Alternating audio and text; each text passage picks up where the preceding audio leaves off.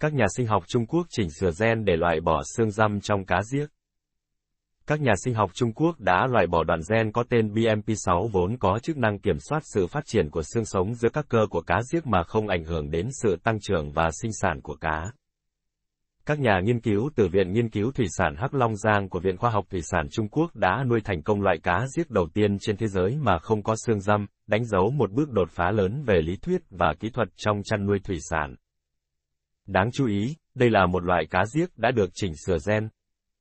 Cá giếc là một loài cá nước ngọt có da cứng, nhiều xương, chủ yếu được ăn ở Đông Âu và châu Á. Tuy nhiên, cá giếc lại có khá nhiều xương răm, gây khó khăn cho việc ăn và chế biến ở quy mô công nghiệp.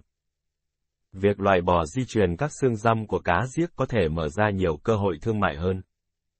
Một nhóm nghiên cứu tại Viện Nghiên cứu Thủy sản Hắc Long Giang của Viện Khoa học Thủy sản Trung Quốc đã bắt đầu dự án giải quyết vấn đề này vào năm 2009. Nhóm đã xác định được một đoạn gen chính, từ 1.600 gen tiềm năng, vốn có chức năng kiểm soát sự phát triển của xương sống giữa các cơ của cá.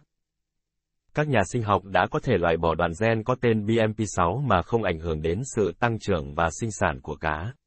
Vào năm 2020, chúng tôi đã nuôi thành công thế hệ cá giết đầu tiên không có xương răm với tỷ lệ thành công là 12,96%.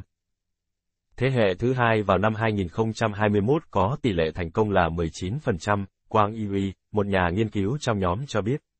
Vào đầu năm 2022, chúng tôi đã thả khoảng 20.000 con cá thế hệ thứ ba tại cơ sở thử nghiệm của chúng tôi ở Cáp Nhĩ Tân, thủ phủ của tỉnh Hắc Long Giang và bắt đầu nhân giống quy mô lớn.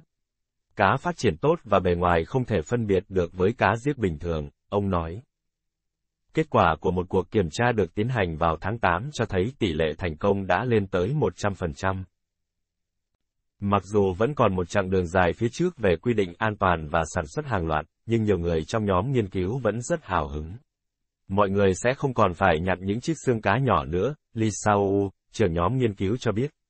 Điều này có thể thay đổi lớn văn hóa và thói quen ăn cá toàn cầu, đồng thời có tác động sâu sắc đến việc thúc đẩy tiêu thụ các sản phẩm thủy sản trong tương lai. Trong quá trình nghiên cứu, nhóm đảm bảo rằng họ đã xem xét đầy đủ tính an toàn sinh học của giống cá giết mới.